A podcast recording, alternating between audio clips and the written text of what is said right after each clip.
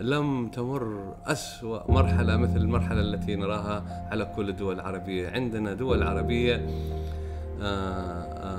بعضها فاشلة وبعضها شبه فاشلة وبعضها في طريقها للفشل. الرئيس الأمريكي ترامب فشل على كل المستويات في السياسة الخارجية تقريبا، لكن أنا أعتقد إيران لن تسكت لأن تكون هنالك قواعد معلنة لإسرائيل في المنطقة. في رأيك ويش نوع التطبيع اللي هذه الدول تسعى له؟ هل هو اقتصادي، عسكري أم سياسي؟ أمريكا تريد أن تتأكد أن هذه القضية يعني صفيت وانتهت. في اعتقادك ليش سموها بمعاهدة سلام؟ يعني هذه مغالطة آه تاريخية أيضا، لأنه لا الإمارات ولا البحرين آه في آه في آه دخلت في صراع أو حرب مع إسرائيل. طبعا الانتخابات الأمريكية والسياسة في أمريكا آه للي يتابعها واللي آه مهتم فيها يرى فيها نوع من أحيانا حتى من المهزلة، وأن تتخلص منهم في عجالة بهذه الطريقة بدون ما تكون الأمور محسوبة وبدقة، أعتقد فيها نوع من الجناء على البلد. يعني أنت جنت على على ثروتك هذا اللي اللي بنيتها. الحقيقة أن دخل الفرد بدأ يقل في منطقة الخليج، وما نراه من شروح مثل ما ذكرت وأبراج عالية لا تهم كثير أو تأثر كثير في دخل المواطن. هل نحن في وضع يسمح لنا أن نوع من المجاملات السياسية على حساب الاقتصاد مع دول أخرى؟ طبعا هذا سؤال كبير وملغم.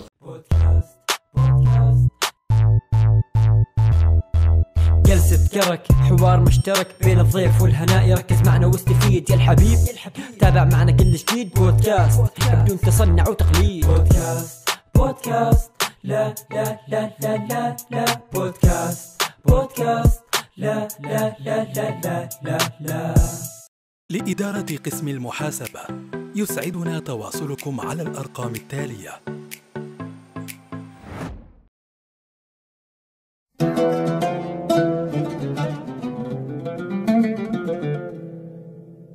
السلام عليكم، حلقة جديدة من بودكاست جلسة كرك، واليوم معنا ضيف وشخصية جدا مميزة واللي هو الدكتور عبدالله باعبود، أكاديمي وباحث في شؤون الخليج والشرق الأوسط، وأستاذ زائر في جامعة واسيدا في طوكيو باليابان.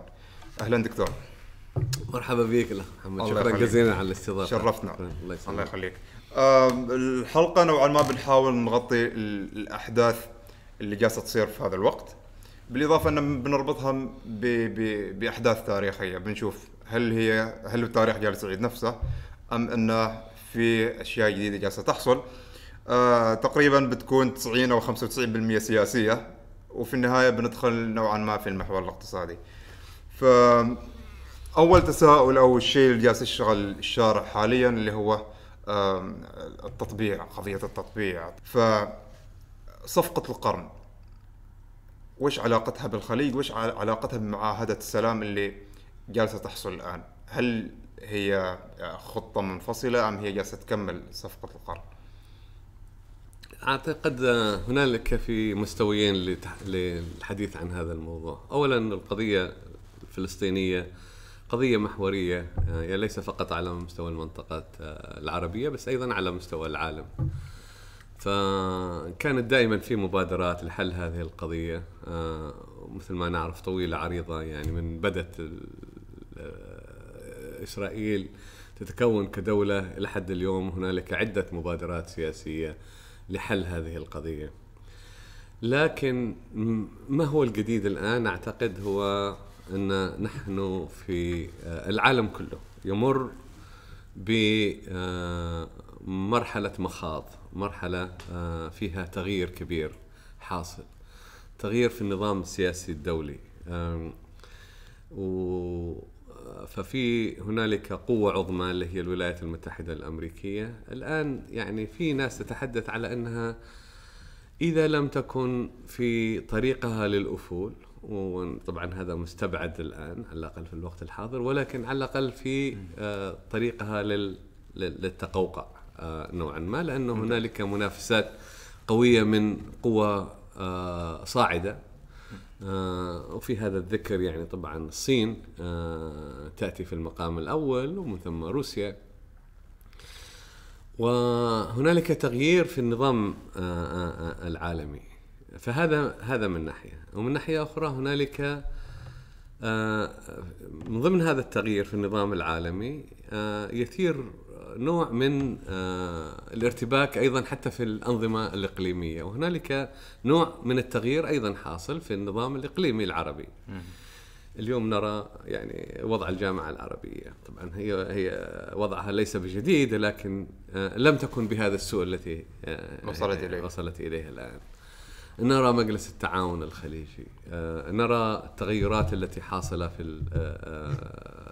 في المنطقة، الصراعات وكل ذلك.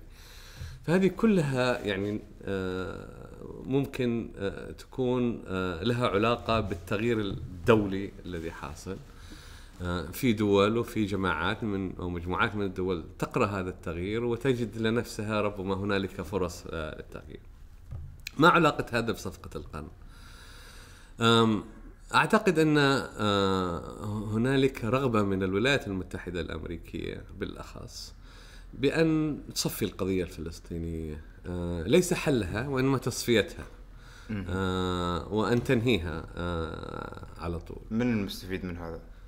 طبعا إسرائيل في المقام الأول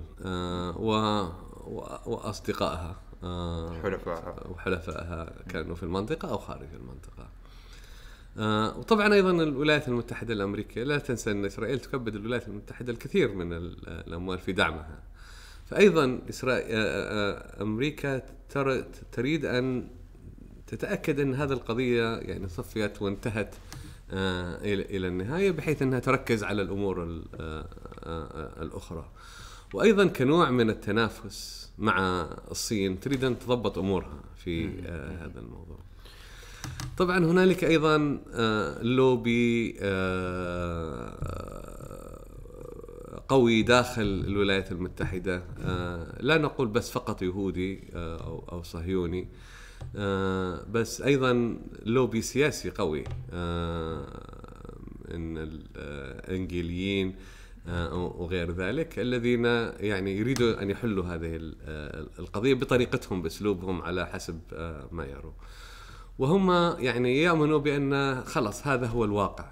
الواقع أن هنالك إسرائيل دولة تكونت حسب، طبعا هذا حسب رؤيتهم، دولة ديمقراطية، دولة نامية، دولة تكنو مطورة تكنولوجيا علميا غير ذلك، وأن خلص يعني شوية أراضي وشوية فلسطينيين إيش يعنوا، نحلها ونخلص من الموضوع. فهذا يعني أتت من من هذه الناحية، وطبعا ترامب متأثر بهذه العملية، الرئيس ترامب، وأيضا لا ننسى أنه صهره كوشنر كوشنر أيضا متأثر، وطبعا بعض الأشخاص في قيادته.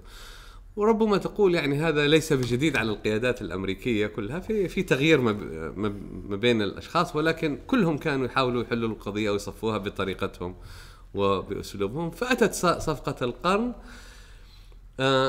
بحيث يظهر فيها ترامب أنه هو عمل شيء تاريخي، نجاح سياسي في السياسة الخارجية، وخصوصا في موضوع إسرائيل، لأن هذا يعني لها تأثير داخلي أكثر من أي موضوع آخر في السياسة الخارجية الأمريكية. بس لو لاحظنا أن صفقة القرن وهذا الاهتمام بتصفية القضية الفلسطينية زاد بشكل كبير أو اتضح للعلن بشكل أكبر في عهد ترامب. مثلا في فترة أوباما يعني يا دوب مثلا نسمع، لكن صهرة مسك مسك صهرة الملف، قاموا مؤتمرات، أعطوها مسمى اللي هو صفقة القرن، يعني يحسسوك أن كأنه شيء جدا عظيم ما بيتكرر.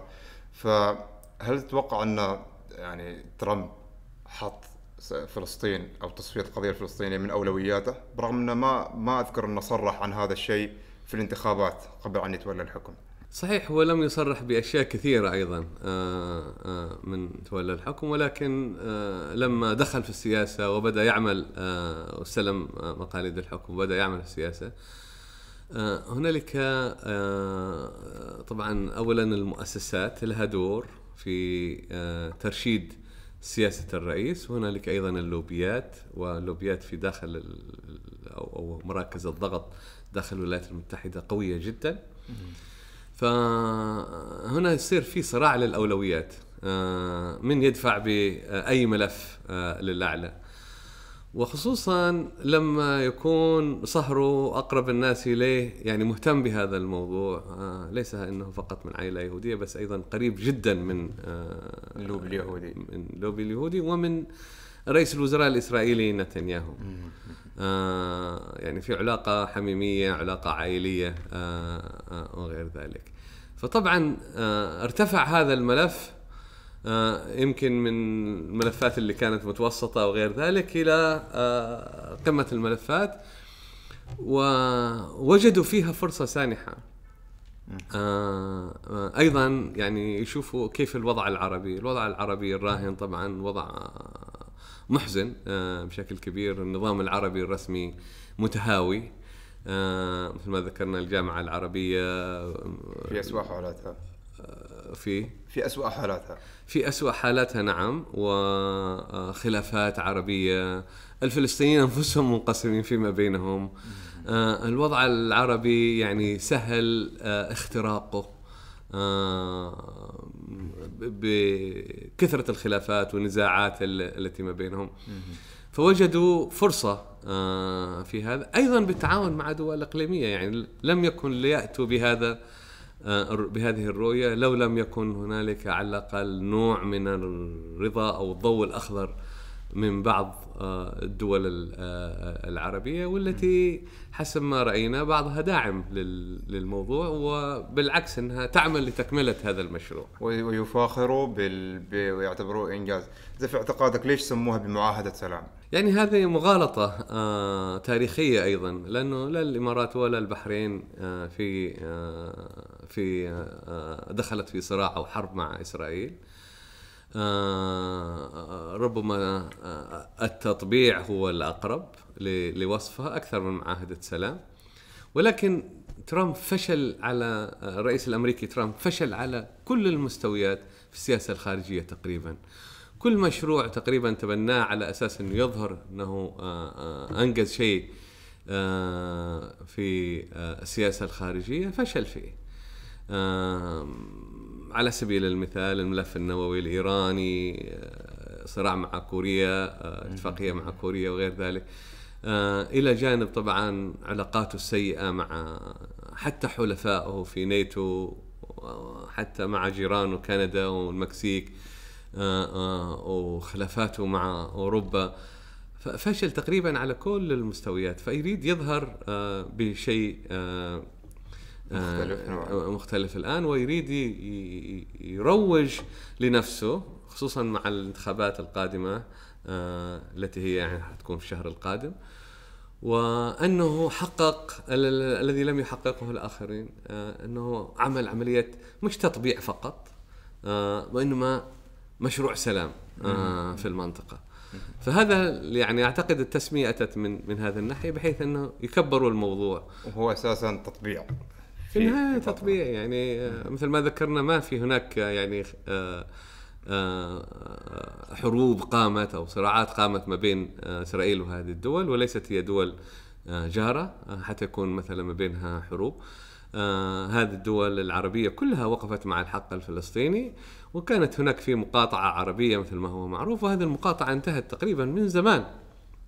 وتعامل الإسرائيلي مع بعض الدول العربية يعني كان مستمر على مدى العقود، آه تحت الطاولة، سري نوعا ما، بس الآن يريدوا في العرض يريدوا يطلع في في واضح، بحيث أن يكسب منه ترامب في حملته الانتخابية، مع العلم مع الأخذ في الاعتبار أن القضايا السياسية ليس لها دور كبير في في الانتخابات، ولكن تساعد إلى حد ما، بحيث أنه يظهر أنه عمل هذا الشيء ويتفاخر فيه، وأيضا تساعد نتنياهو داخليا، آه آه لأنه أيضا يواجه العديد من المشاكل داخل آه إسرائيل. إسرائيل فأرادوا أن يكبروها ويعملوها عملية آه اتفاقيات سلام آه وتوقيع في البيت الأبيض وكل هذا المسرحية الكبيرة المسرحية الكبيرة اللي الكل يعني شاهدها، وللأسف يعني سخرية في في نفس الوقت. أكيد يعني أكيد. تثير السخرية. هل تتوقع أن السيناريو اتفاقية كامب ديفيد اللي صارت في السبعينات بيتكرر الآن؟ لأن تقريبا هذه الاتفاقية اللي هي كامب ديفيد كانت نفس الشيء، نوع من معاهدة السلام والصلح بين إسرائيل ومصر، والآن جالس يعيدوا نفس السيناريو. فهل تتوقع أنه مثل ما يقول التاريخ بيعيد نفسه؟ يعني سؤال مهم هذا. آه طبعا ما ليس هنالك جواب آه شافي لهذا الموضوع، ولكن اللي أقدر أقوله كالآتي، هو أن إسرائيل اليوم آه تحصيل حاصل، هذا واقع سياسي لا يمكن أن نهرب منه. العرب حاولوا في صراعاتهم السابقة بشتى الطرق، وكل دخلوا حروب وعملوا اللاءات كلها، لا لهذا ولا لذلك ولا للتطبيع ولا للسلام ولا غير ذلك، وكل هذه تغيرت إلى أن وصلنا إلى ألفين واثنين لما أعلنوا العرب مبادرة المبادرة العربية للسلام، وهي أن الأرض مقابل السلام دولة فلسطينية مستقل عاصمتها القدس الشريف، ونعترف بإسرائيل ونتعامل معها ونطبع معها مثل ما تريد كأي دولة في المنطقة. يعني هذا أعتقد الاقتناع وصلوا له من قبل، من ألفين واثنين. الآن إسرائيل طبعا رفضت كل هذا، ومثل ما تفضلت أخي محمد عملت اتفاقية ثنائية مع مصر ومع الأردن، ووعدت بأن، وأيضا حتى مع الفلسطينيين في أوسلو، ووعدت أن أن يكون لل يكون للفلسطينيين دولة، ووعدت أن يكون لا يكون هنالك أيضا استيطان وكل هذا، وضربت بكل هذه الوعود عرض الحائط وعملت ما تريده، لأن هي يعني تعرف أنها هي في مرحلة قوة، وأن لديها مشروع، وأن العرب ليس لديهم مشروع وليس لديهم قوة، فلماذا هي تسلم شيء ليست في حاجة له؟ هدفها طبعا السيطرة على كل هذه الأراضي، مثل ما عرفنا ليس بس فقط في فلسطين، بس حتى في سوريا ومرتفعات الجولان، واللي اللي ترامب اعترف لهم بضمها، ولم يحصل هذا إلا في عهده. يعني احنا ما بنتكلم بس فقط عن فلسطين، أرض فلسطين التاريخية، بنتكلم حتى عن أرض لدولة عربية أخرى اللي هي اللي هي سوريا. فهؤلاء لهم مطمعهم، وهؤلاء لهم مشروعهم، وربما يتعدى حتى حدود فلسطين التاريخية، ويستغلوا كل هفوة، يستغلوا كل غلطة، يستغلوا كل ضعف أو وهن في في الجسم العربي، ويتمددوا حسب ما يروه. الغلطة ليست فقط غلطتهم، طبعا نلومهم، لكن أعتقد الغلطة الغلط الأكبر هو واقع على العرب أنفسهم. ماذا عملوا لوقف هذا أو لإيقاف هذا التمدد ولإيقاف هذا والحل هذا الصراع، ما عدا أنهم يلوحوا بعملية السلام التي إسرائيل ليست في حاجة لها، لأنها تعرف لا لا تقدر الدول العربية أن تدخل معهم في حروب مواجهة، وأن كل الحروب التي تحصل الآن هي مجرد يعني حركات بسيطة من حماس أو حزب الله أو داخل فلسطين. بس إن, إن, أن تدخل دولة عربية اليوم في, في حرب مع إسرائيل شبه مستحيل. خلاص إسرائيل تفوقت آآ آآ عسكريا على على الجميع، أصبح عندها حلفاء، والحليف الأكبر أمريكا. ف إيه، وتعرف أنه ليس هنالك أيضا أي تهديد وجودي لهذه الدولة، خلاص انتهى هذا التهديد الوجودي، مجرد منغصات من هنا وهناك تقدر تتعامل معها من وقت لآخر. طبعا يأذيها، طبعا يضرها، ولكن لا تأثر عليها وجوديا. ف ولا أعتقد أن أي زعيم إسرائيلي راح يعطي أي شيء للفلسطينيين إن لم يكن هو تحت ضغط عالمي وأيضا تحت ضغط عربي. ولكن للأسف ليس هنالك ضغط عربي، هنالك ترحيب عربي بإسرائيل. فما مشكلة أن تدخل الدول العربية وتعمل اتفاقية سلام مع إسرائيل، لو كانت هذه الاتفاقية أولا تحقق على الأقل الحد الأدنى من حقوق الشعب من حقوق الشعب الفلسطيني. اللي هي أن يكون هنالك دولة مستقلة، يكون هناك على الأقل اعتراف. ماذا حققت هذه الاتفاقيات لحد الآن؟ يعني كل اللي نسمع عنه أنه إيقاف ال ال ال الاستيطان أو ضم الأراضي الفلسطينية لمدة سنين. كل هذا يعني الزوبعة وكل هذا الصوت وكل هذا المسرحية اللي عملوها عشان بس فقط هذا، يعني شيء يخجل. لو كان هنالك مثلا، لا خلي حتى ما نقول كل الدول العربية، حتى لو الدول الخليجية احنا ممكن نطبع مع إسرائيل لو كان هنالك في اعتراف بإقامة دولة فلسطينية بحدود نتفق عليها، يعني حدود حدود سبعة وستين الآن حتى لم تعد صالحة، بس ممكن حدود يتفاوض عليها، ممكن مثلا عاصمتها القدس الشريف أو حتى القدس ممكن تفاوض عليه، ممكن يكون هنالك في شيء للحق للاجئين الفلسطينيين. كل هذا ممكن نعترف. كنا قلنا مجبر أخاك لا بطل، و على الأقل حققنا شيء. لكن في هذه الاتفاقيات لم نحقق أي شيء، بل بالعكس إحنا خذلنا الفلسطينيين في وقت هم في أشد الحاجة آه لنا. يعني الفلسطينيين يروا أن عمودهم الفقري وظهرهم هو هذا القسم العربي، ولما يشوفوا هذا العمود الفقري يتفكك يصبحوا ضعفاء أمام آه جداً أمام جداً جداً. أمام إسرائيل. فيعني الوضع صعب جدا للأسف الشديد، و... وما أعرف إيش اللي ممكن يحصلوا عليه من من إسرائيل، غير أنهم إن هذا الإعلام وأن قربهم منها من ناحية وقربهم من الإدارة الأمريكية من ناحية أخرى، وإن يستعملوا هذا في صراعاتهم الداخلية التي ما بينهم ما بين دول الخليج نفسها. ولا ما في هنالك ترجو لل يعني نرجوها للفلسطينيين من هذه الاتفاقية، ولهذا السبب ال ال القيادة الفلسطينية وقفت ضدها. صحيح. يعني هذا صحيح. إشارة على أن ما ليس هنالك حتى أدنى اعتبار لل للقا للقيادة الفلسطينية، نحبها أو ما نحبها، نختلف معها أو نتفق معها، ليس هنالك. هذا قيادة هذا الشعب بالضبط. فلماذا نحن نستبعدها تماما عن موضوع مثل هذا اللي يمس حياتها ومستقبلها وشعبها؟ أكيد يعني أكيد. شيء غريب أكيد للأسف أكيد. يعني في حتى تساؤل مطروح في الشارع اللي هو أنه هم أصحاب الموضوع، هم أصحاب الأمر هذا، بس هم ما حد يسمع لهم كلمتهم، ولا حتى مثل ما يقولوا بال بال بال بالمحلي ياخذ شورهم في الموضوع. يعني في ناس تقرر ناس تسوي اتفاقيات سلام وهم كأنهم مهمشين جدا جدا جدا. نتنياهو في في في مرة من المرات صرح أنه هو أساسا ما عنده مشكلة مع الحكومات العربية، بس المشكلة الأكبر مع الشعوب أو الشارع العربي. بس الآن اللي نص اللي نشوفه أنه في بعض الحكومات جالسة تطبع بمباركة من الشعوب. فهل تتوقع أنه في يوم من الأيام لو استمر هذا الوضع، يعني الشيء من كثر ما يتكرر يصير طبيعي طبيعي طبيعي جدا، أنه خلاص فتحوا خطوط جوية مع إسرائيل، فتحوا التجارة. فهل تتوقع في يوم من الأيام أن القضية الفلسطينية بتصير شيء عادي؟ والله يعني هذا طبعا سؤال كثير مهم ومحزن في نفس الوقت، لأن في مؤشرات جالسة توضح هذا الشيء.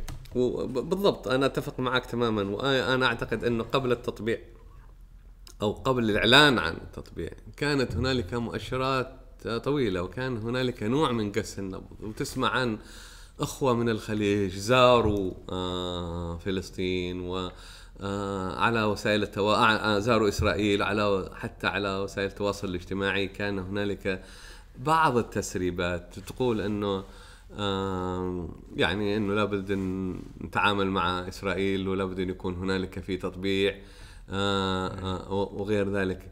فالعملية ليست اعتباطية ولا ولم تأتي من فراغ، يعني هذا مشغول عليه، عمل مشغول عليه.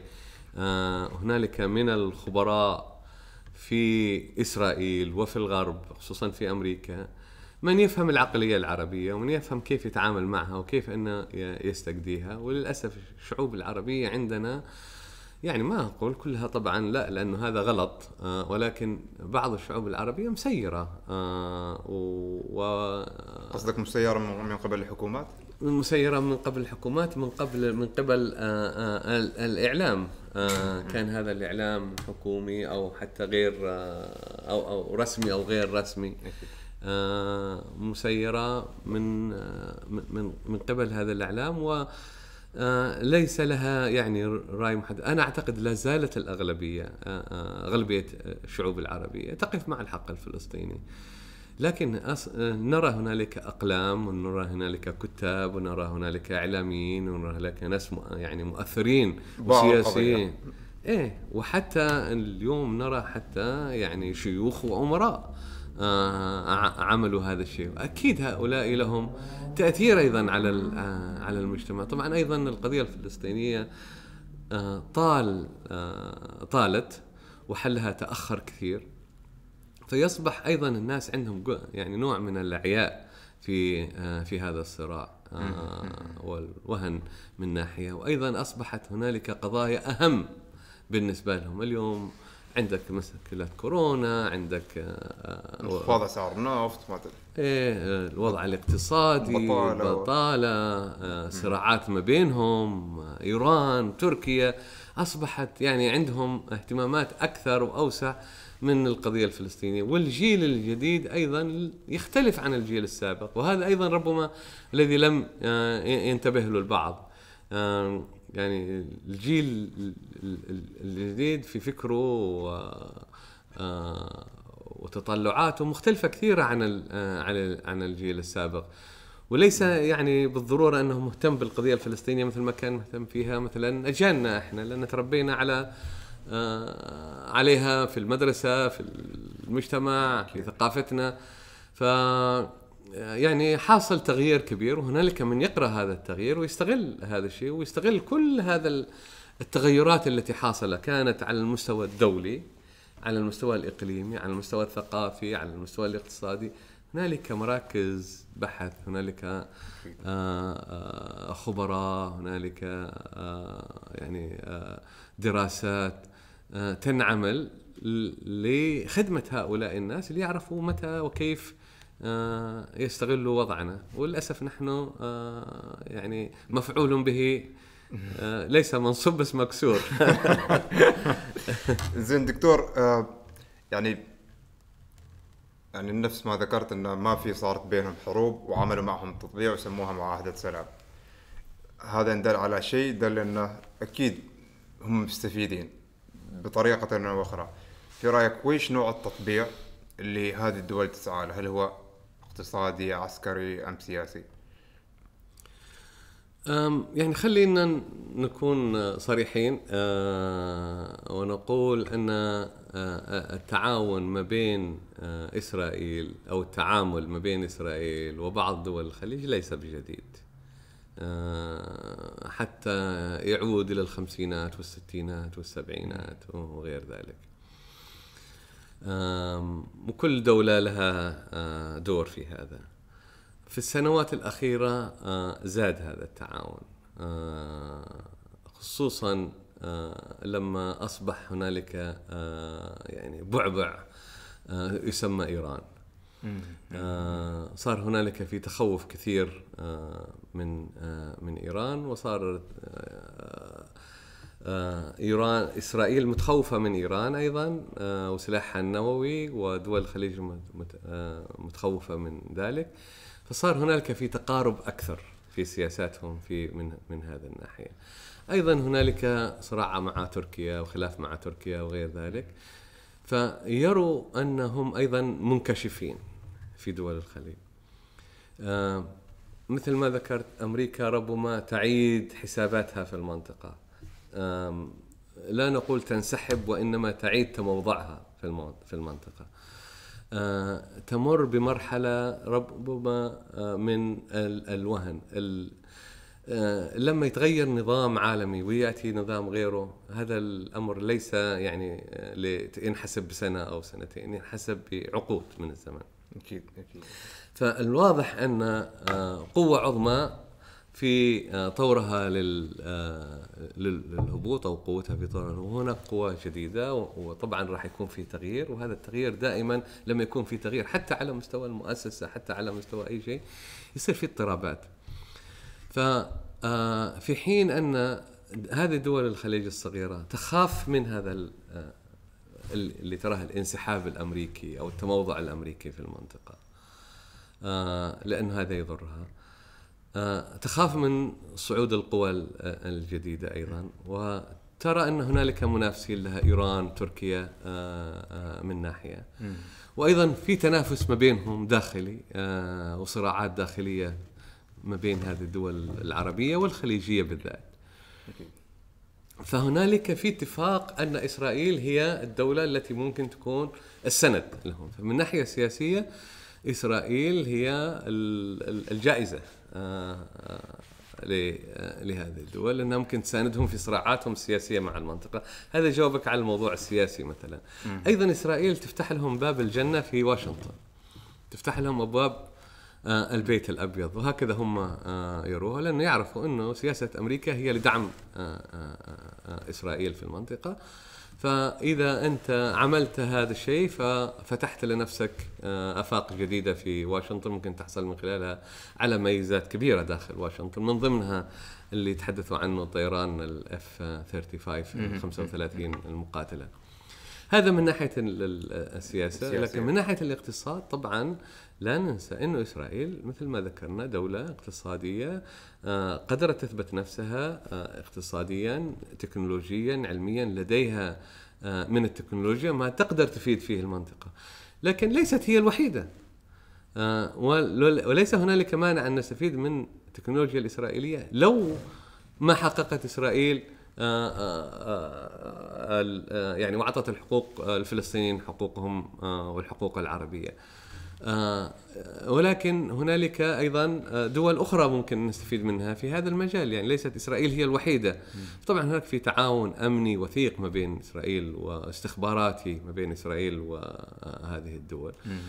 ف من من هذه الناحية يعني أعتقد هذه الفائدة يمكن الذي يروها. وأيضا في خلافاتهم الداخلية فيما بينهم. أكيد. آه لأن هذا يعني آه في خلافاتهم الداخلية آه في البيت الخليجي على سبيل المثال، آه من الذي يكسب أكثر؟ الذي هو أقرب إلى واشنطن، إلى قلب واشنطن، إلى قلب ترامب في هالحالة آه على الأقل في الوقت الحاضر. ممتاز. فأنت الآن أصبحت أقرب إليه من من الآخرين بما أنك عملت هذا الشيء، فرفعت من من مستواك مقابل الآخرين، وزدت من وزنك مكانتك أمامه.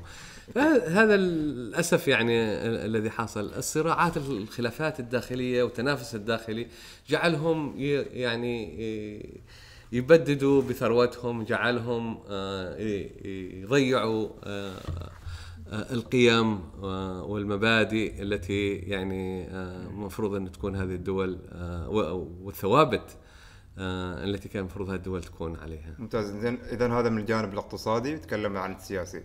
من الجانب العسكري، هل تتوقع أن بنشوف مثلا، لأن اتفاقية سلام أو تطبيع معناتها يعني ممكن نقرأها من جانب ثاني أن إسرائيل أو الكيان الصهيوني أصبح حليف لهذه الدول الخليجية، فهل نتوقع بنشوف مثلا قواعد عسكرية للكيان الصهيوني في الخليج؟ لأن كونهم بيكونوا حليف فأكيد حليف ضد إيران أو مثلا ضد تركيا، فهل ممكن نشوف هذا النوع من القواعد؟ أعتقد أنا أن نرى قواعد إسرائيلية داخل الخليج مستبعد في الوقت الحاضر. ليش؟ آه سؤال مهم. ليش؟ صحيح. هذا على طول راح يضعهم في صراع كبير مع آه مع إيران. إيران لن تسكت على هذا الشيء، لأن نعرف الخلاف والصراع الإيراني ال ال الإسرائيلي. إسرائيل تريد هذا الشيء بالتأكيد، لأن نرى أن إيران نقلت الصراع إلى قرب إسرائيل بتحالفها مع حزب الله ومع سوريا أيضا والنظام السوري والقيادة السورية. هذا من ناحية. فأصبحت يعني إسرائيل في مرمى الصواريخ من حزب الله، من الجماعات التي تدعمها إيران، وحتى من حماس اللي أيضا تدعم إيران. فإسرائيل ترى من ناحية أن هذا الشيء يعني حاصل، وهي تريد أن ترد بالمثل بحيث أن يكون لها أيضا قواعد ربما لو احتاجت أن أن تعمل هذا الشيء. لكن أنا أعتقد إيران لن تسكت لأن تكون هنالك قواعد معلنة لإسرائيل في المنطقة.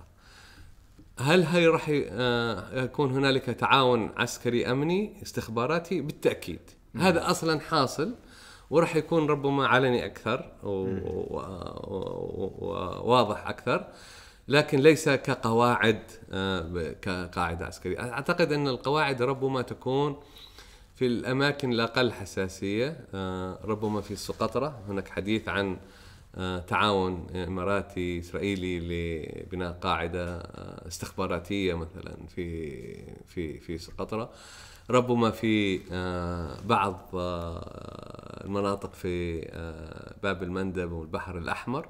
طبعا أيضا هذه مناطق استراتيجية ومهمة، بس أعتقد في الخليج راح يكون الحساسية أكثر من لازم لو كانت معلنة وكانت واضحة أن هذه قاعدة إسرائيلية. بس أعتقد أنه راح يكون هنالك في تعاون، لأن هذا على طول راح يجعل يستفز إيران كثير لو كانوا في الخليج، وراح يستفزها كثير، ومثل ما رأينا إيران لن تسكت. ممكن في ردة فعل تكون راح تكون في ردة فعل قوية، وما أحداث هجوم على أرامكو ببعيد من ذاكرتنا. أكيد. أكيد. أكيد. إيران ما راح تكون هذاك الحمل الوديع لو دخلت إسرائيل في المنطقة. بالضبط.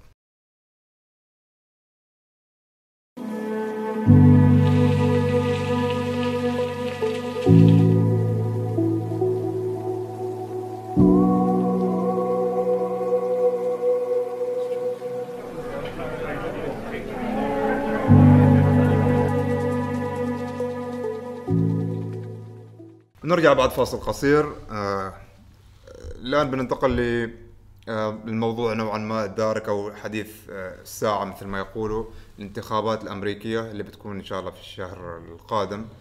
وتوقعاتك، قراءتك، هل ترامب يكمل في في, في الرئاسة؟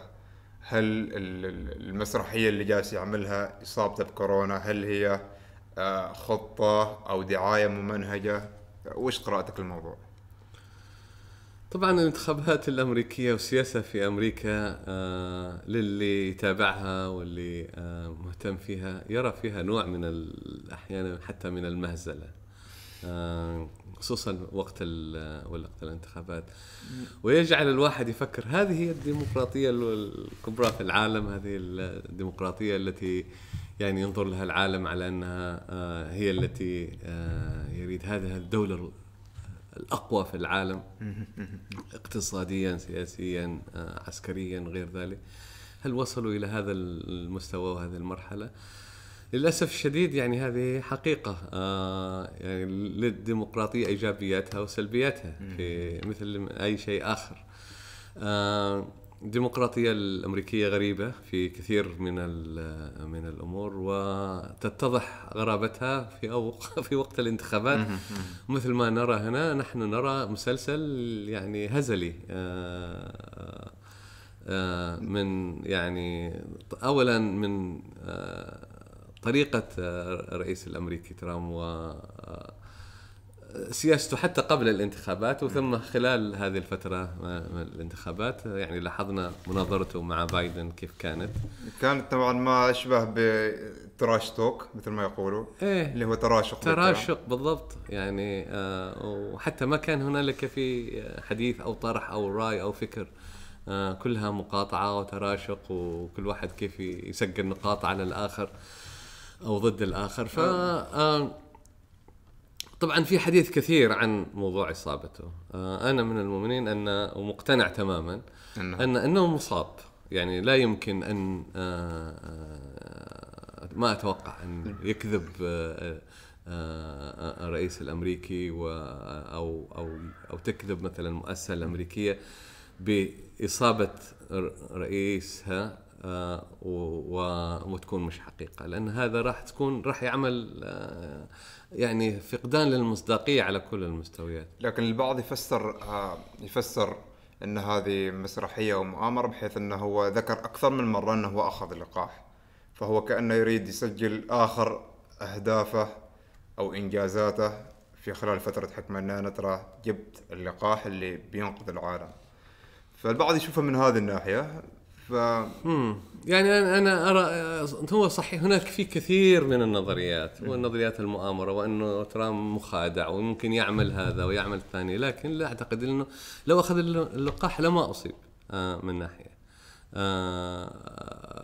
وأيضا معروف أن ليس هنالك لقاح مكتشف لحد الآن في أمريكا. أنا أعتقد أن أصيب بهذا المرض. طبعا الإصابات تختلف من شخص إلى آخر، بعضها كلها أعراض قوية وسيئة، وبعضها تؤدي للوفاة، وبعضها حتى ما تكون بدون أعراض. ربما هو لم تكن أعراضه قوية، وربما يعني حصل عناية فائقة كونه الرئيس الأمريكي، لأنه هو خرج وصرح في أكثر من فيديو وأن الأمور تمام إيه؟ وأن I feel better than like يعني أكثر من عشرين سنة قبل. إيه أعتقد هو طبعا الآن على كمية عالية من العلاج الستيرويد أيضا. آه هذا مم. يعطيك آه قوة وتحس أنك أنت يعني تقدر شباب. تكسر جبل. أيوه. إيه أيوه. شباب.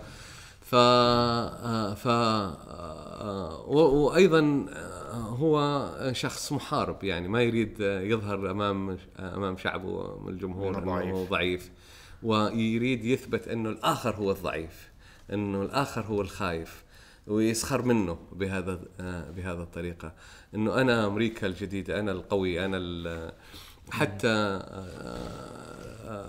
وباء كورونا الذي طبعا هو دائما يقول اللي أتى من الصين أنا يعني أتحداه، ورغم هذا وطبعا هذا ويريد يعني يحول الإصابة هذا إلى مكسب له. ونوعا ما هنالك تعاطف دائما في أمريكا، لما يصاب الرئيس بأي شيء يحصل هنالك تعاطف رغم رغم كل مساوئ، يحصل هنالك تعاطف. ولكنه أيضا من ناحية أخرى تجده هو يفقد هذا التعاطف بطريقته، لأنه فيها نوع من عدم المسؤولية. أنت مسؤول كرئيس دولة أولا عن صحتك قبل كل شيء، لأن أنت في يدك قرار هذه الدولة، أنت الرئيس المنتخب. أيضا أنت مسؤول عن الناس اللي حواليك في البيت الأبيض، ما نعرف أنه أيضا هناك مصابين إلى جانب زوجته، هنالك آخرين مصابين. أنت أنت مسؤول عن شعبك، الرسالة اللي تعطيها لشعبك مهمة. أنت تقول لهم الآن إنه ما ما في مشكلة، في حين إن ال ال ال الأموات يعني والوفيات وصلت إلى أعداد هائلة، حوالي مئتين ألف وأكثر في الولايات المتحدة الأمريكية، وممكن تزداد أكثر، وممكن حتى مناطق تغلق. فهو يريد يثبت إنه أنا أنا قوي، وأنا أقوى من المرض، وأقوى من الفيروس، وأقوى من بايدن الذي اتهمه بأنه كبير في السن، وأنه مخرف، وأنه ما يفهم، وأنه ضعيف، وأنه خواف، وأنه لابس الكمامة، حتى أسخر منه لما كان لابس الكمامة. فمن ناحية الشعب يتعاطف مع إصابته، وكثير تعاطفوا مع إصابته، ومن ناحية أخرى وممكن بعضهم يعني يعجبهم طريقته وقوته والعنجهية اللي هو العنجهية اللي لديه، وفي آخرين يروا أن أن هذا يعني فيها نوع من التهور في في في تصرفاته. بس هل هو غير مصاب وأنه يتظاهر بهذا؟ أنا ما أشك في هذا. أعتقد أن أكيد أصيب بهذا الموضوع، وهذا أثبتته يعني الأطباء. وال... لو كان أي شيء آخر كان ظهر من قبل يعني، وعلى طول تسرب. لا تنسى أن الحزب الديمقراطي يحاول يلتقط أي الإعلام، راح يظهروه وراح يكون سخرية أمام العالم وأمام شعبه، وراح يفقد كل شيء. لكن لا، أكيد أنه أصيب، وربما إصابته لم تكن بتلك القوة، وربما حصل على عناية صحية فائقة، وربما هو أيضا في الآن في مرحلة من تعاطي هذه الأدوية التي تعطيه تلك القوة. ونرى أنه حتى يعني يريد يعمل مناظرة أخرى، ورفض حتى المناظرة الافتراضية مع بايدن، ويقول أنا ما عندي آه ما عندي مشكلة. وهذا راح أيضا يسبب مشكلة حتى في النظام الأمريكي في عملية المبادرة، آه في عملية المناظرة آه آه وغير ذلك.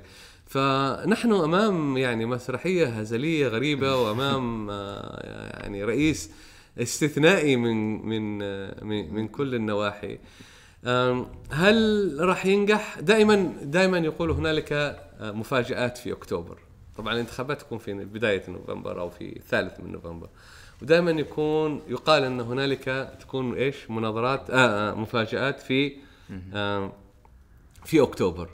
آه الرئيس دائما يعني يأتي بشيء يحاول أن آه يسحب البساط من تحت آه الآخر المنافس الآخر.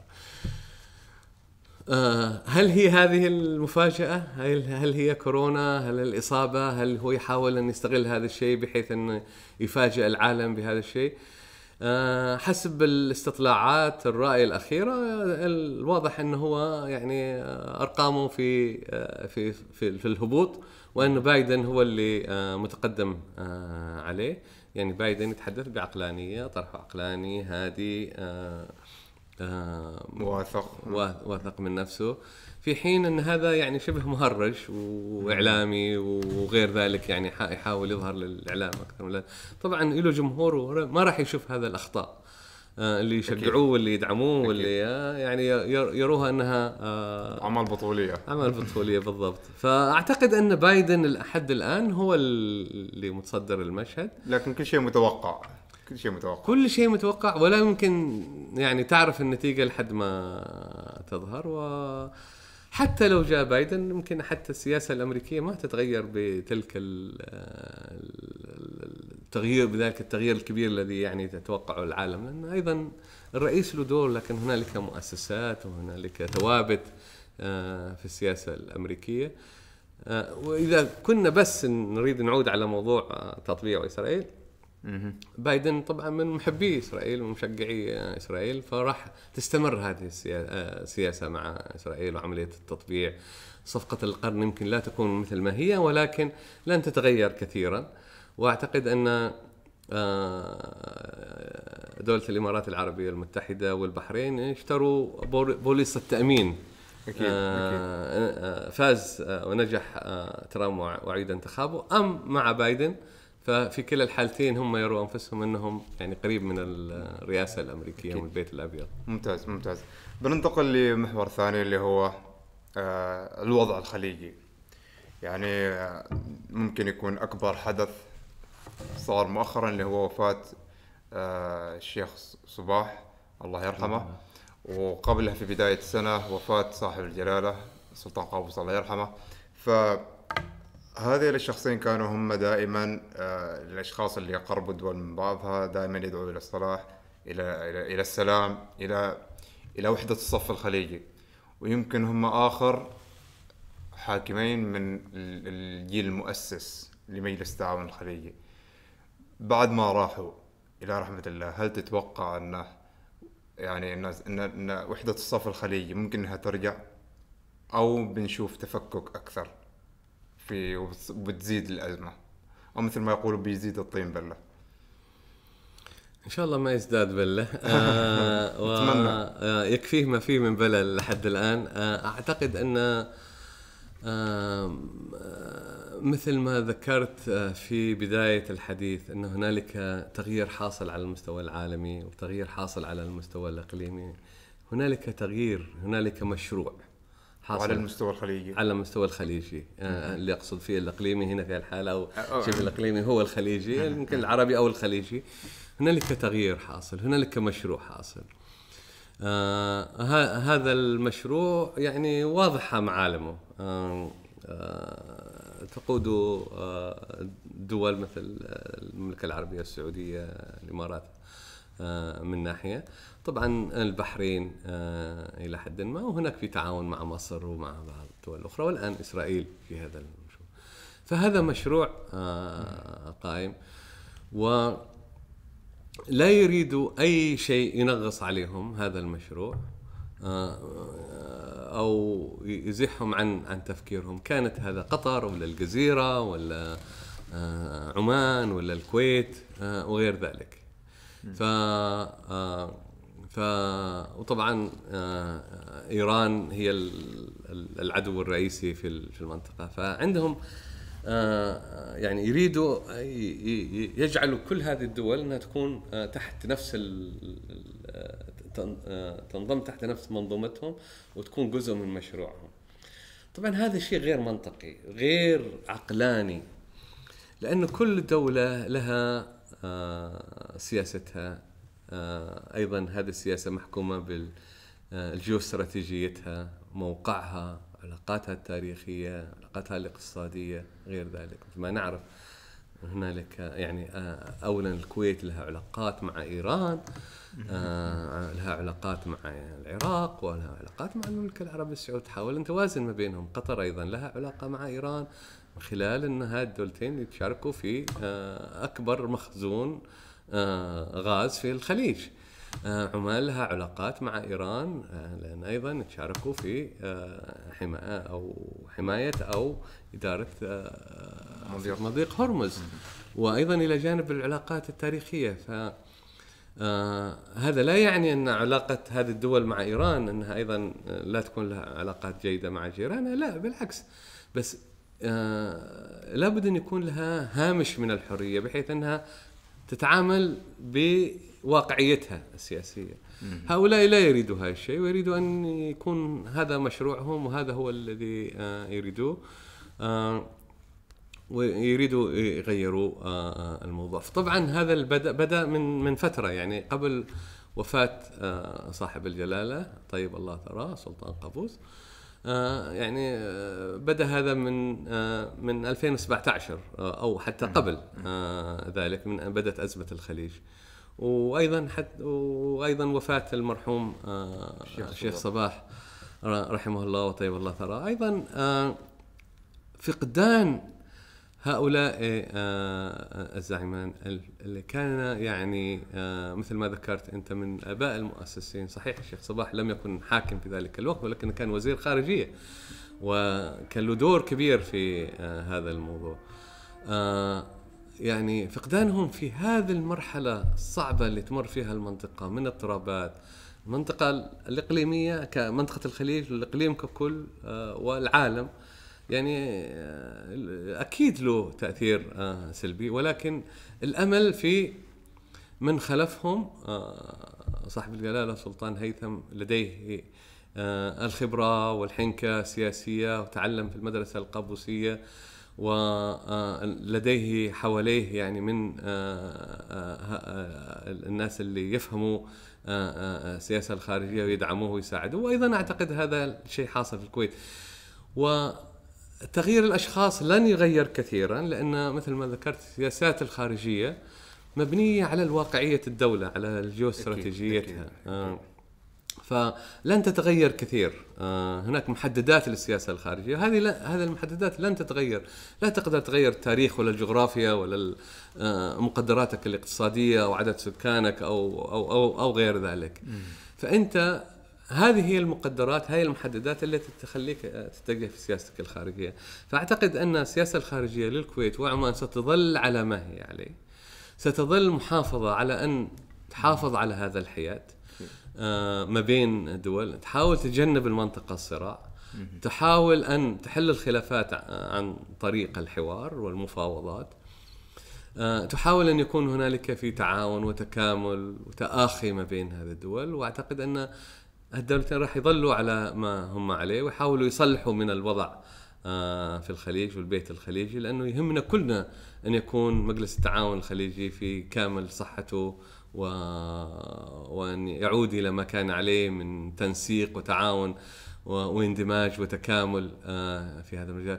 فأعتقد أن يعني راح يظلوا يحاولوا، ولكن راح يواجهوا هذا المشروع الكبير اللي ذكرته فيما قبل، بأن أنت معنا أو ضدنا، والمسألة كلها يا أبيض يا أسود، في حين أن الكل يعلم أن اللون الرمادي هو اللون دائما السائد. أكيد. آه أكيد. ولا يمكن أن تكون الحياة فقط يعني أبيض وأسود، منطقة رمادية ممكن.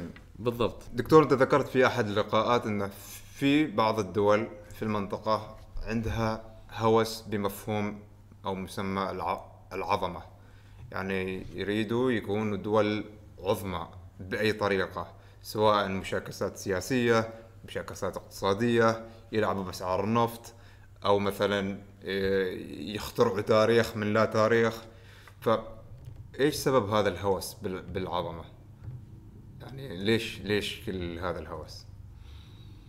أعتقد اليوم لما تشوف وسائل التواصل الاجتماعي تجد يمكن كل دولة عربية مسجلة نفسها الجمهورية المش عارف إيش العظمى، المملكة المش عارف إيش العظمى، الكل يعني مهتم بفكرة العظمى وكأنهم أصبحوا دول عظمى، في حين أن لم تمر أسوأ مرحلة مثل المرحلة التي نراها على كل الدول العربية. عندنا دول عربية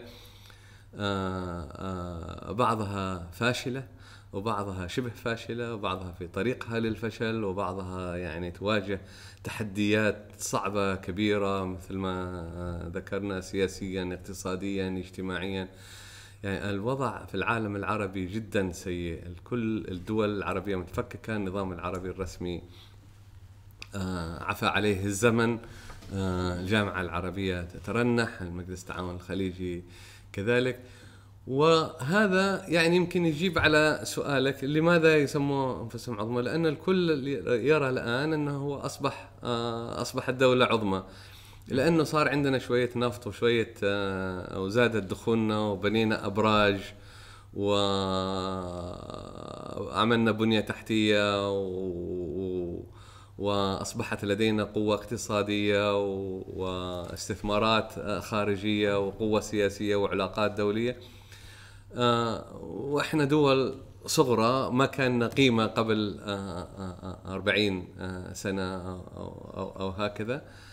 ف يعني هذا يجعل من هذه الدول تفكر أنها يعني في قدرة قادر أصبحت دول عظمى، في حين يعني في الحقيقة غير القوة المالية التي كسبتنا بعض القوى السياسية والاقتصادية ليس لدينا شيء آخر، وهذه القوة المالية أتت ليس من إنتاجنا، ليس من أيدينا، ليس بإنتاج هذا الشعوب، أتت من موارد أولية ناضبة يعني النفط وغاز وغير ذلك، ولكن ما بنينا قاعدة اقتصادية مثل دول أخرى في العالم التي لم يكن لديها هذه الموارد الأولية المصادر الأولية، وقدرت أن تبني اقتصاد اقتصاديات قوية متنوعة، دخلها متنوع، نوعت في مصادر الدخل مصادر الدخل وغير ذلك.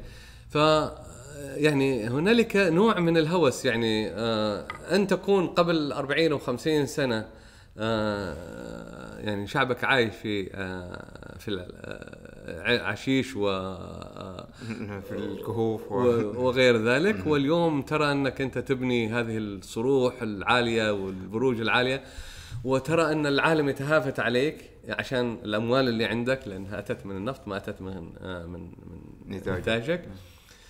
آه، تغير كثير من المفاهيم. الجيل السابق كان يفهم هذا الشيء، ولكن الأجيال القادمة آه يعني مصدومة ب آه بهذا العظمة، وأصبح دول الخليج ترى نفسها آه دول قوية كبيرة. آه في في آخرين يتحدثوا عن هذه لحظة الخليج في قيادة العالم العربي. آه وصحيح يعني أيضا الثقل العربي آه انتقل من دول اللي كانت تمثل الثقل العربي مثل القاهرة آه مصر القاهرة وبغداد أو دمشق أو حتى بيروت من ناحية أخرى يعني ثقلها الثقافي وغير ذلك، إلى اليوم أصبح في آه آه مدن ما كانت حتى معروفة آه صغيرة جدا. آه ف اليوم نرى الإعلام، نرى القوة حتى الثقافية، القوة الاقتصادية في في دول الخليج. فهذا يعني ربما يعمل نوع من التغيير للأفكار، وأن يرى البعض نفسهم أنه صحيح يعني يصدقوا أنفسهم أن أصبحوا قوة عظمى، وأنه بإمكانهم أن يعيدوا تشكيل المنطقة وأن هم يكونوا في القيادة. فمثل ما ذكرت أخي محمد يبدأ في تغيير التاريخ وتغيير ال ال يعني يحاول أن يأتي بمشروع جديد في المنطقة، يحاول أن يغير في التراث، يحاول أن يثبت أنه لا, لا لم نكن إحنا على هذه الحالة، وهو ليس عيب أن نكون ما كنا عليه في السابق، وكثير من الدول كانت كذا وتطورت، ولكن هم يحاولوا أن يثبتوا أنه لا، إحنا عكس ذلك، وأن إحنا دائما كنا متطورين. يبقى يبقى أن المنجزات اللي هم يتفاخروا فيها من صروح وبروج وغيرها وغيرها وغيرها في دول أنجزتها يمكن قبل خمسين أو مئة سنة، وفي نفس الوقت ما أطلقوا على نفسهم اللي هم الدول العظمى. يعني نحن دائما نسمع في التاريخ بس The Great Britain، يعني ما سمعنا مثلا The Great America ولا The Great شيء ثاني. صحيح، لأن الناس فاهمين وإيش معنى أنك أنت تكون يعني شيء عظيم. زين، أيضا في أحد اللقاءات ذكرت أن ما أعرف حسيت أنه هل هي كانت نظرة تشاؤمية أو أن الواقع فعلا يبعث على تشاؤم. ذكرت أنه الخليج بالرغم من الموارد اللي فيه والنعم اللي فيه، إلا أنه وكأنه حلت عليه اللعنة وأصبحت منطقة كلها مناوشات، حروب، توتر سياسي، مشاكل اقتصادية، ممكن حتى في بعض المناطق مجاعة. يعني وش الشيء اللي جالس يصير؟ من المستفيد من هذا كله، من تضرر الخليج؟ شوف أخي محمد، يعني الله حبا منطقة الخليج بهذا النعمة اللي هي النفط والغاز. في ناس تقول هذه نعمة وهذه نقمة. أنا أعتقد أنها نعمة، لأنها غيرت كثير من حياتنا. جيلي على الأقل يتذكر ما كانت عليه قبل النفط، ولكن النعمة إذا لم تستغلها استغلال حقيقي واستغلال صحيح، وأن تقدر أنك أيضا تبني اقتصاد يقدر يبقى بعد غياب هذه النعمة، وأن تستغلها في بناء قدرات الشباب، في التعليم، في الصحة، في غير ذلك، وأن يكون هنالك مثل ما ذكرنا تنوع اقتصادي واستدامة في التنمية. فأنت حولتها بهذه الطريقة إلى نقمة. هذا من ناحية. من ناحية أخرى أنك تستغل هذه النعمة وهذه الأموال التي أتت في حروب عبثية في المنطقة، مثل ما نرى في اليمن، في صراعات أيضا عبثية خارج المنطقة للتنافس ما بين دول الخليج، صراعات داخلية فيما بينهم. تصرف على صراعاتك هذه الداخلية وتمول مراكز أبحاث، تنول مراكز صنع القرار أو لوبيات اللي مؤثرة في صنع القرار في دول العالم، بحيث أنك تضر جارك وشقيقك وغير ذلك، وأنك أنت تكون أحسن منه، وأنك أنت تتقرب لهذه الدولة أكثر. صرفت الكثير من الأموال والثروات في هذه الصراعات العبثية، ناهيك طبعا عن سوء الإدارة التي حاصلة، قرارات تعسفية، ناهيك عن الفساد، ناهيك عن كل هذا. بس أيضا هذه الصراعات مكلفة لدرجة بأن هذه الأموال والحروب هذه طبعا مكلفة جدا. هذه الأموال لو صرفت بطريقة صحيحة لكان عملت نقلة نوعية في كل المنطقة، ليس بس فقط منطقة الخليج بالذات، التي أيضا هي في حاجة للتنمية. لأنه الحقيقة أن دخل الفرد بدأ يقل في منطقة الخليج، وما نراه من صروح مثل ما ذكرت وأبراج عالية لا تهم كثير أو تأثر كثير في دخل المواطن، بل على العكس هذا تزيد أيضا من ضرر فيه. ولكن أيضا كان بإمكانك أن ترفع هذا المستوى من كل النواحي، وأيضا تكون أنت المثال الحقيقي والقاطرة التي تسحب من وراها كل دول المنطقة. إذا أنت تطورت وأنت بنيت قوة اقتصادية، قوة يعني اقتصاد مستدام، تنوع في الاقتصاد، بنيت أيضا قوة بشرية، أنت بإمكانك أن ترفع كل مستوى المنطقة، تكون المثال لهم، تساعدهم أيضا في في أن يعملوا نفس الشيء. هذا ما حصل في أوروبا، وشوف إيش عملت أوروبا وإيش إحنا بنعمل. أوروبا يعني كانت في حروب وفي صراعات، وكانت بعد الحرب العالمية الثانية مدمرة، منطقة مدمرة. صحيح. إجت أمريكا ساعدتهم وعملت منها اليوم يعني منطقة نامية اقتصاديا، متنوعة اقتصاديا، متعاونة فيما بينها، تجنبت الحروب والخلافات. وما ننكر أن هنالك تكون، لابد أن تكون هنالك خلافات، خلافات تكون حتى داخل الأسرة والبيت الواحد، ولكن يكون هنالك طريقة لحل الخلافات، هنالك أسلوب، هنالك معالجة لهذا الشيء. نرى أن عندنا لا، العكس، يا رأي يا, يا لا يكون. وفي نفس الوقت نهدر هذه الثروات التي هي هذه خيرات الشعوب وخيرات الأجيال القادمة في صراعات وحروب عبثية لا نستفيد منها، ونريد نسمي أنفسنا فقط أنه نحن دولة عظمى، وأنه يستقبلنا نتنياهو أو يستقبلنا ترامب. يعني ماذا أفدنا العالم؟ ولا ولا أو نحن مثلا نظمنا هذا الحدث أو نحن عملنا هذا الشيء؟ هذا لا يفيد في النهاية المواطن البسيط الذي يريد أن يعيش بكرامة، يريد أن يكون يعني يطمئن على مستقبل أجياله وأبنائه في المستقبل، لا يحقق طموحات البلد وطموحات الأمة. يعني للأسف الشديد يعني نبعثر بكل هذا الوان. فمن ناحية هذه النعمة احنا بسياساتنا بنحولها إلى إلى نقمة.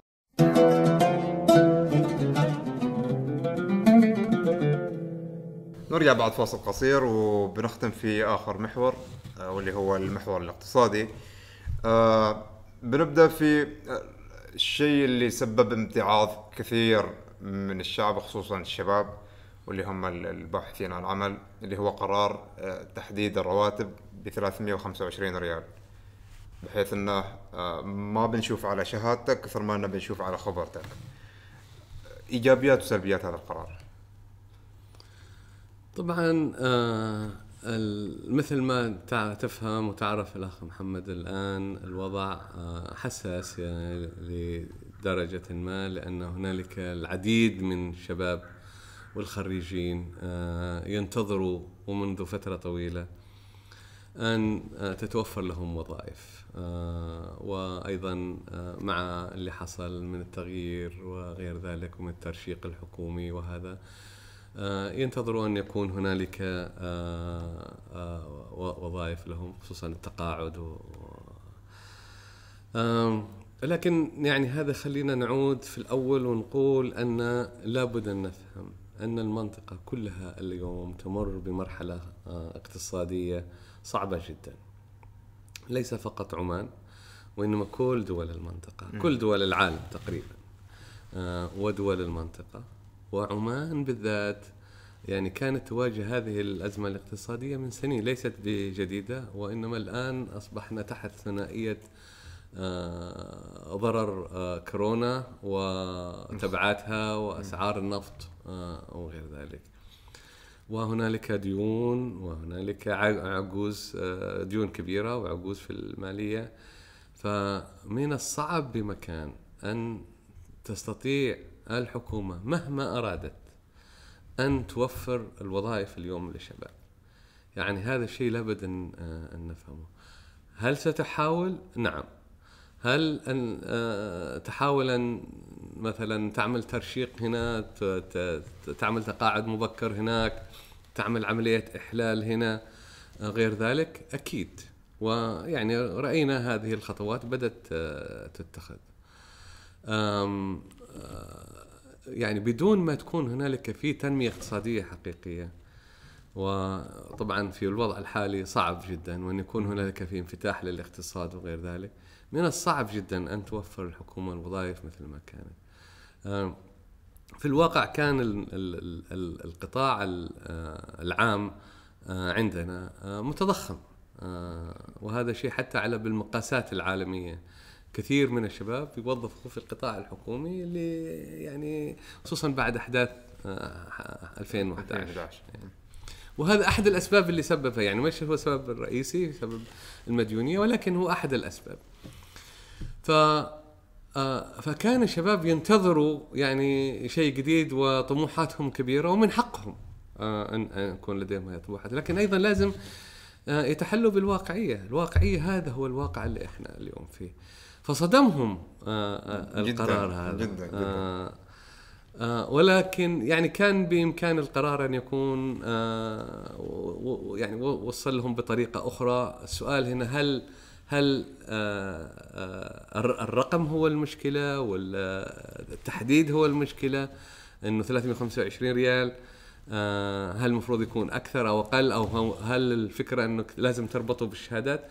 أنا أعتقد أن الحكومة كان لها رأي في هذا الموضوع. طبعا أنا لست من الحكومة ولا أعرف بالضبط لماذا أتوا بهذا القرار في هذا الوقت، ولكن أعتقد أنهم أرادوا أن يسهلوا عملية التوظيف في القطاع الخاص، لأن هذا القطاع الخاص هو القاطرة مثل ما قلنا لأي اقتصاد في العالم. آه نجاحه هو بنجاح القطاع الخاص، والعمالة ما تأتي إلا إذا كان النجاح القطاع الخاص ناجح ومتطور. أكيد. القطاع الخاص عندهم مشكلة بحيث أنه إذا أراد أن يوظف موظف آه شاب عماني مثلا أو شاب عمانية خريج آه ولكن ما قدر يدفع له آه اللي كان محدد، مثلا انا ما اعرف كم كان محدد مثلا بالبكالوريوس او البكالوريوس حسب ما كان محدد ستمئة، ايه مثلا ما يقدر يدفع له ستمئة، ممكن يدفع له خمسمئة. ما كانت الوزاره تقبل هذا الشيء، ترفض، كانت غير مستوفي. ايه ف ف ارادوا ان يعني يخرجوا من هذه الدائره بحيث انه يسهلوا للقطاع الخاص ان يوظف آآ آآ شاب وشابة العمانية، وما يكون هنالك في تحديد بالنسبة للشهادات. هذا من ناحية، فأعتقد من هذه الناحية فيها إيجابية إلى منظور لها. أين تأتي السلبية؟ ربما السلبية تأتي في وأيضا أن يعني يجعلوا أن هذا السوق فيه تنافس من ناحية، بحيث أن الشباب يتنافسوا على الوظائف، وأن يكون في جدية في هذا الموضوع، وأن يكون يعطوا أيضا القطاع الخاص يعني نوع من المرونة، بحيث أنه إذا ما يقدر يوفر الستمية أو أو كذا يقدر مثلا يوفر أقل شوي ويوظف الشاب العماني. أين أين السلبية؟ ربما أن تأتي في هل ثلاثمئة وخمسة وعشرين هي الحد الأدنى؟ هذا اللي ربما يعني ممكن واحد يفكر فيها نوع من السلبية، هل هي تكفي كحد أدنى للمعيشة؟ أنا بصراحة لا أعلم، أعتقد هذه محتاج لها دراسات، ولكن حسب ما أرى الآن أراها أنها أقل بكثير، يعني أنها قليلة، ممكن تكون أعلى من ذلك. كم تكون؟ أربعمئة، خمسمئة؟ لا أعلم، يعني هذه محتاج لها دراسات اقتصادية دقيقة بحيث تعرف ما هو الحد الأدنى لذلك. ف لابد أن نفهم أنه في كل قرار أكيد له إيجابيات وله سلبيات. أعتقد أنه الإيجابيات هنا ربما تكون أكثر لو نظرنا لها من ناحية إيجابية، بأن الحكومة تريد أن تسهل للشباب أن يعملوا في القطاع الخاص، وأن تسهل للقطاع الخاص أن يحتوي يحتوي هؤلاء الشباب، وأن تكون هنالك منافسة. هنا على القطاع الخاص أن لا يستغل هذا في فرض يعني أو أو عرض رواتب ضعيفة للمواطن، ويستغل ضعف الاقتصاد الآن في الوقت الحالي وحاجة المواطن لهذا العمل. هنا يعني أيضا تجي مسؤولية القطاع الخاص في هذا الشيء. فإيجابيتها وسلبيتها راح تظهر فيما بعد. أعتقد أيضا على الشباب أن يفهموا أن اليوم الوضع مختلف.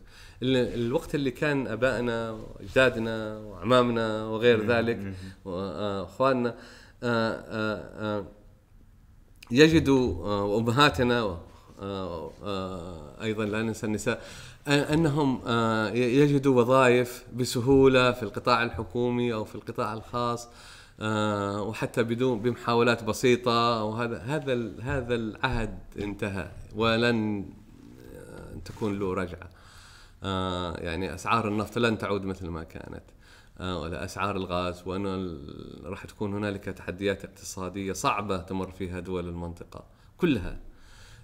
فلابد أن نفهم أن أيضا بإمكان الشباب أن يبادر هو ويخلق فرص العمل، بدل مثلا أن يجلس ويتذمر وينتظر أن الوظيفة تأتيه للبيت، لأن لن يطرق عليك أحد الباب يقول لك هذه الوظيفة جاهزة. أوكي. بالمناسبة هذا ليس فقط بس في عمان، هذا في كل مكان في العالم. طبعا. الكل طبعا. لازم يحاول. ويبقى انه الراتب الاساسي هل هو او الراتب المعروض او الحد الادنى هل هو حد ادنى يعني مدروس وكيف اتى، هذا ما عندي علم فيه. انا شخصيا بنظره اوليه اراه انه قليل قليل قليل جدا. إذن دكتور، في مصطلح يتكرر في في وسائل التواصل الاجتماعي وحتى في بعض الصحف اللي هو المجاملة السياسية. يعني نحن الآن التحدي الأكبر أو التحدي الأكبر لمعظم الدول هو التحدي الاقتصادي، فهل نحن في وضع يسمح لنا أن نعمل مجاملات سياسية على حساب الاقتصاد مع دول أخرى؟ طبعا هذا سؤال كبير وملغم. ما أعتقد أن دائما القيادات في أي دولة تضع عندها عندها عندها أولويات وعندها استراتيجيات وتحاول أن تحققها بشتى الطرق، طرق سياسية، طرق اقتصادية، علاقات، دبلوماسية وغير ذلك. أحيانا تحتاج للمجاملة إذا كانت هذه المجاملة تخدم مشروع أحد الأولويات التي لديك، إذا كان لديك مشروع استراتيجي. طبعا المفروض أن يحكم دائما المصلحة، مصلحة الوطن فوق كل شيء. أكيد, أكيد. آه فهذه المصلحة أحيانا تكون اقتصادية وأحيانا تكون آه سياسية، فأحيانا تضطر أنك تجامل لتحقق آه الهدف آه آه آه الذي آه لديك. إذا كانت هذه المجاملة لا تضرك آه مثلا كثيرا، فبإمكانك أن, أن تعمل هذا الشيء لتحقق أهدافك. يعني هناك وسائل عدة لتحقيق الأهداف. إذا كانت هذه المجاملة ما تضر وليس لها انعكاس سلبي آه على الأقل كبير، أو ما تضر في الاقتصاد كثير، هناك المعادلة. يعني هل السياسة أحيانا تضر الاقتصاد؟ هو مفروض أن السياسة تتبع الاقتصاد، مفروض أن الاقتصاد هو اللي محرك للسياسة، ولكن أحيانا هنالك أمور استراتيجية تحتاج الدولة مثلا أن أي دولة أن تعملها لأنها ما يكون لها مثلا مردود اقتصادي واضح، ولكن هنالك مردود سياسي ربما أو مردود استراتيجي أو مردود أمني أو أو غير ذلك. هذه يعني الدول تتبع هذا الشيء. وطبعا وسؤال مهم، يعني إلى أي حد ممكن تعمل هذا الشيء؟ طبعا هذا ما ينتضح إلا للقيادات، وما ولماذا اتخذوا هذا القرار في هذا تلك اللحظة. يعني في في جانب ايجابي ممكن، في ممكن جانب سلبي. صحيح. زين دكتور، بنختم باخر سؤال اللي هو كونك اكاديمي ولك خبره في المجال الاكاديمي، مؤخرا لما نزل اللي هو قرار تقاعد بعد ثلاثين سنه من الخدمه، في بعض الاقلام طرحت موضوع انه لا يجب أن يتم يعني فرض التقاعد على الأشخاص الأكاديميين، لأن أنت بتستثمر فيه في الماجستير قبل في البكالوريوس، بعدين بتستثمر فيه في في الدكتوراه، وهو أصلاً على أساس إنه يوصل لهذا هذا المنصب وهذه المكانة يعني أخذ سنوات طويلة، فما يعقل إنك تحدى بعمر معين. وإيش رأيك في هذا الشيء؟ إذا سمحت يا أخي محمد، أنا بوسع السؤال شوي، ما بس للأكاديميين فقط، بس أيضا لذوي الخبرات والشهادات العليا والمهنية، مثلا حتى اللي ما هو أكاديمي، مثلا محامي، مثلا طبيب، وكل هذا. ومثل ما ذكرت أخي محمد، هذا انصرف عليهم مبالغ هائلة طائلة لحد ما وصلوا لهذا المرحلة.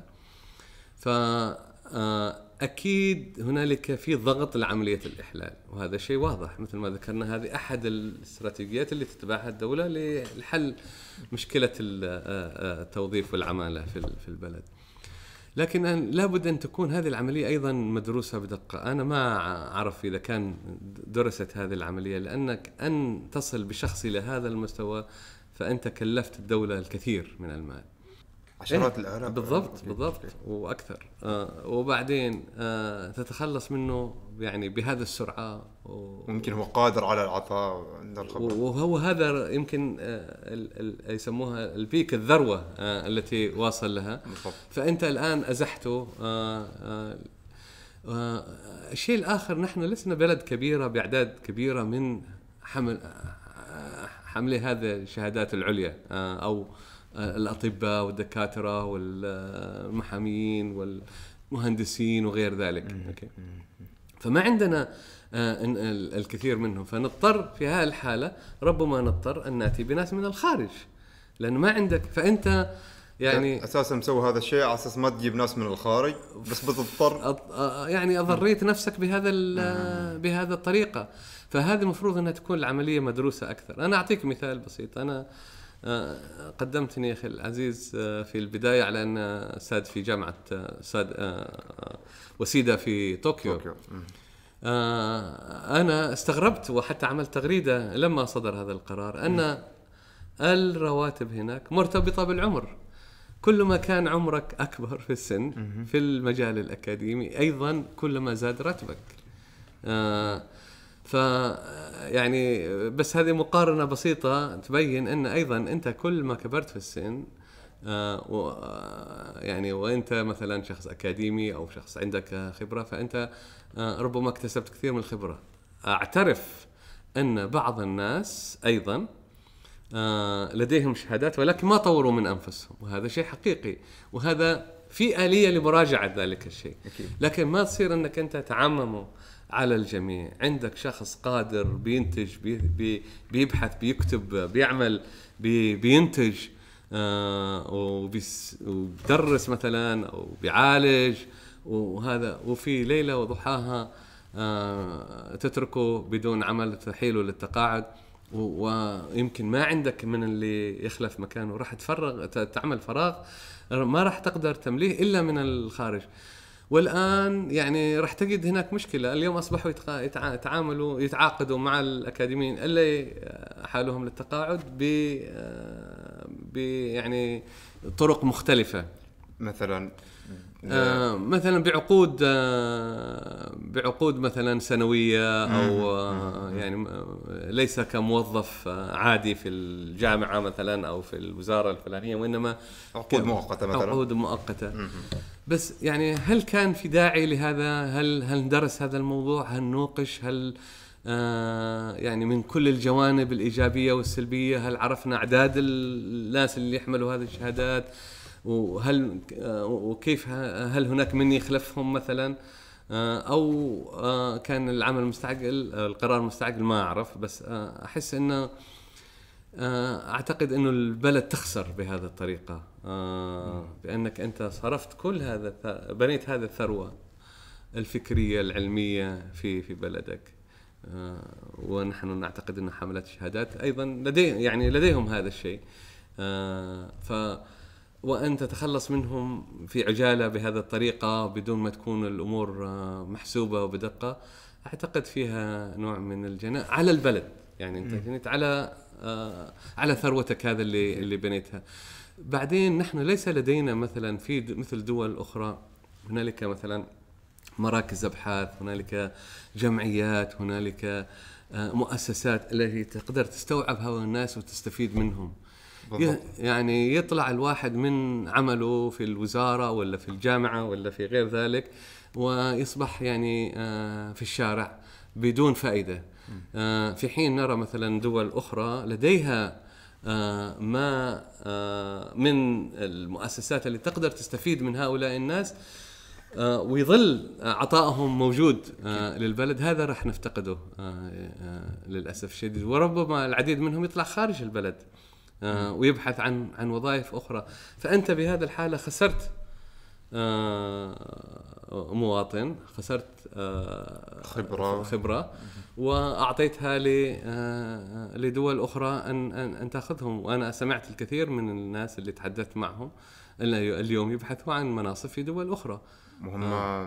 معهم خبرة خبرة يعني مثلا عشرات السنين. أنا أتكلم عن ناس حاملين شهادات الدكتوراه، وأيضا أتحدث عن ناس لديهم خبرات من عشرات السنين.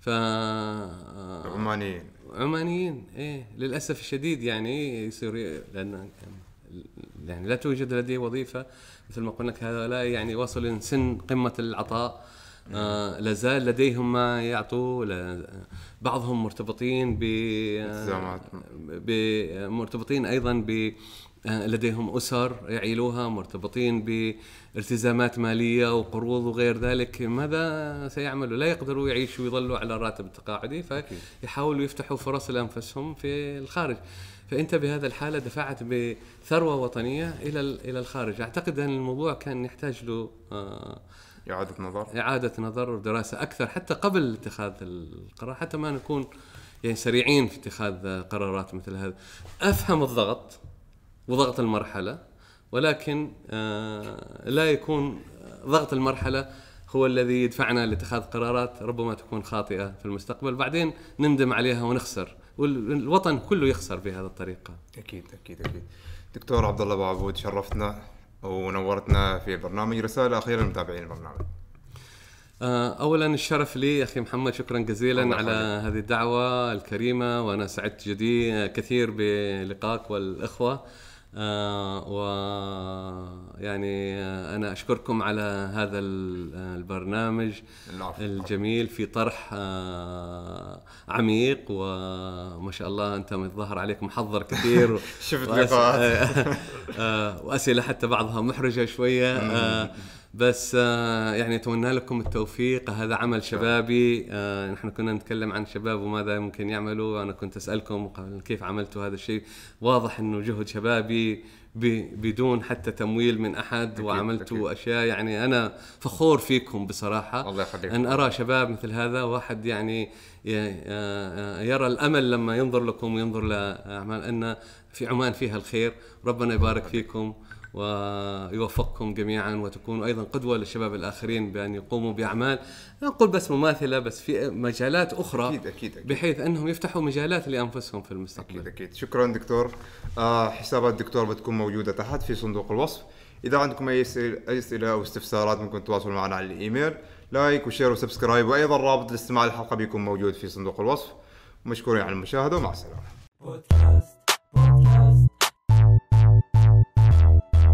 جلسة كرك حوار مشترك بين الضيف والهناء يركز معنا واستفيد يا الحبيب تابع معنا كل جديد بودكاست بدون تصنع وتقليد بودكاست بودكاست لا لا لا لا لا لا بودكاست بودكاست لا لا لا لا لا لا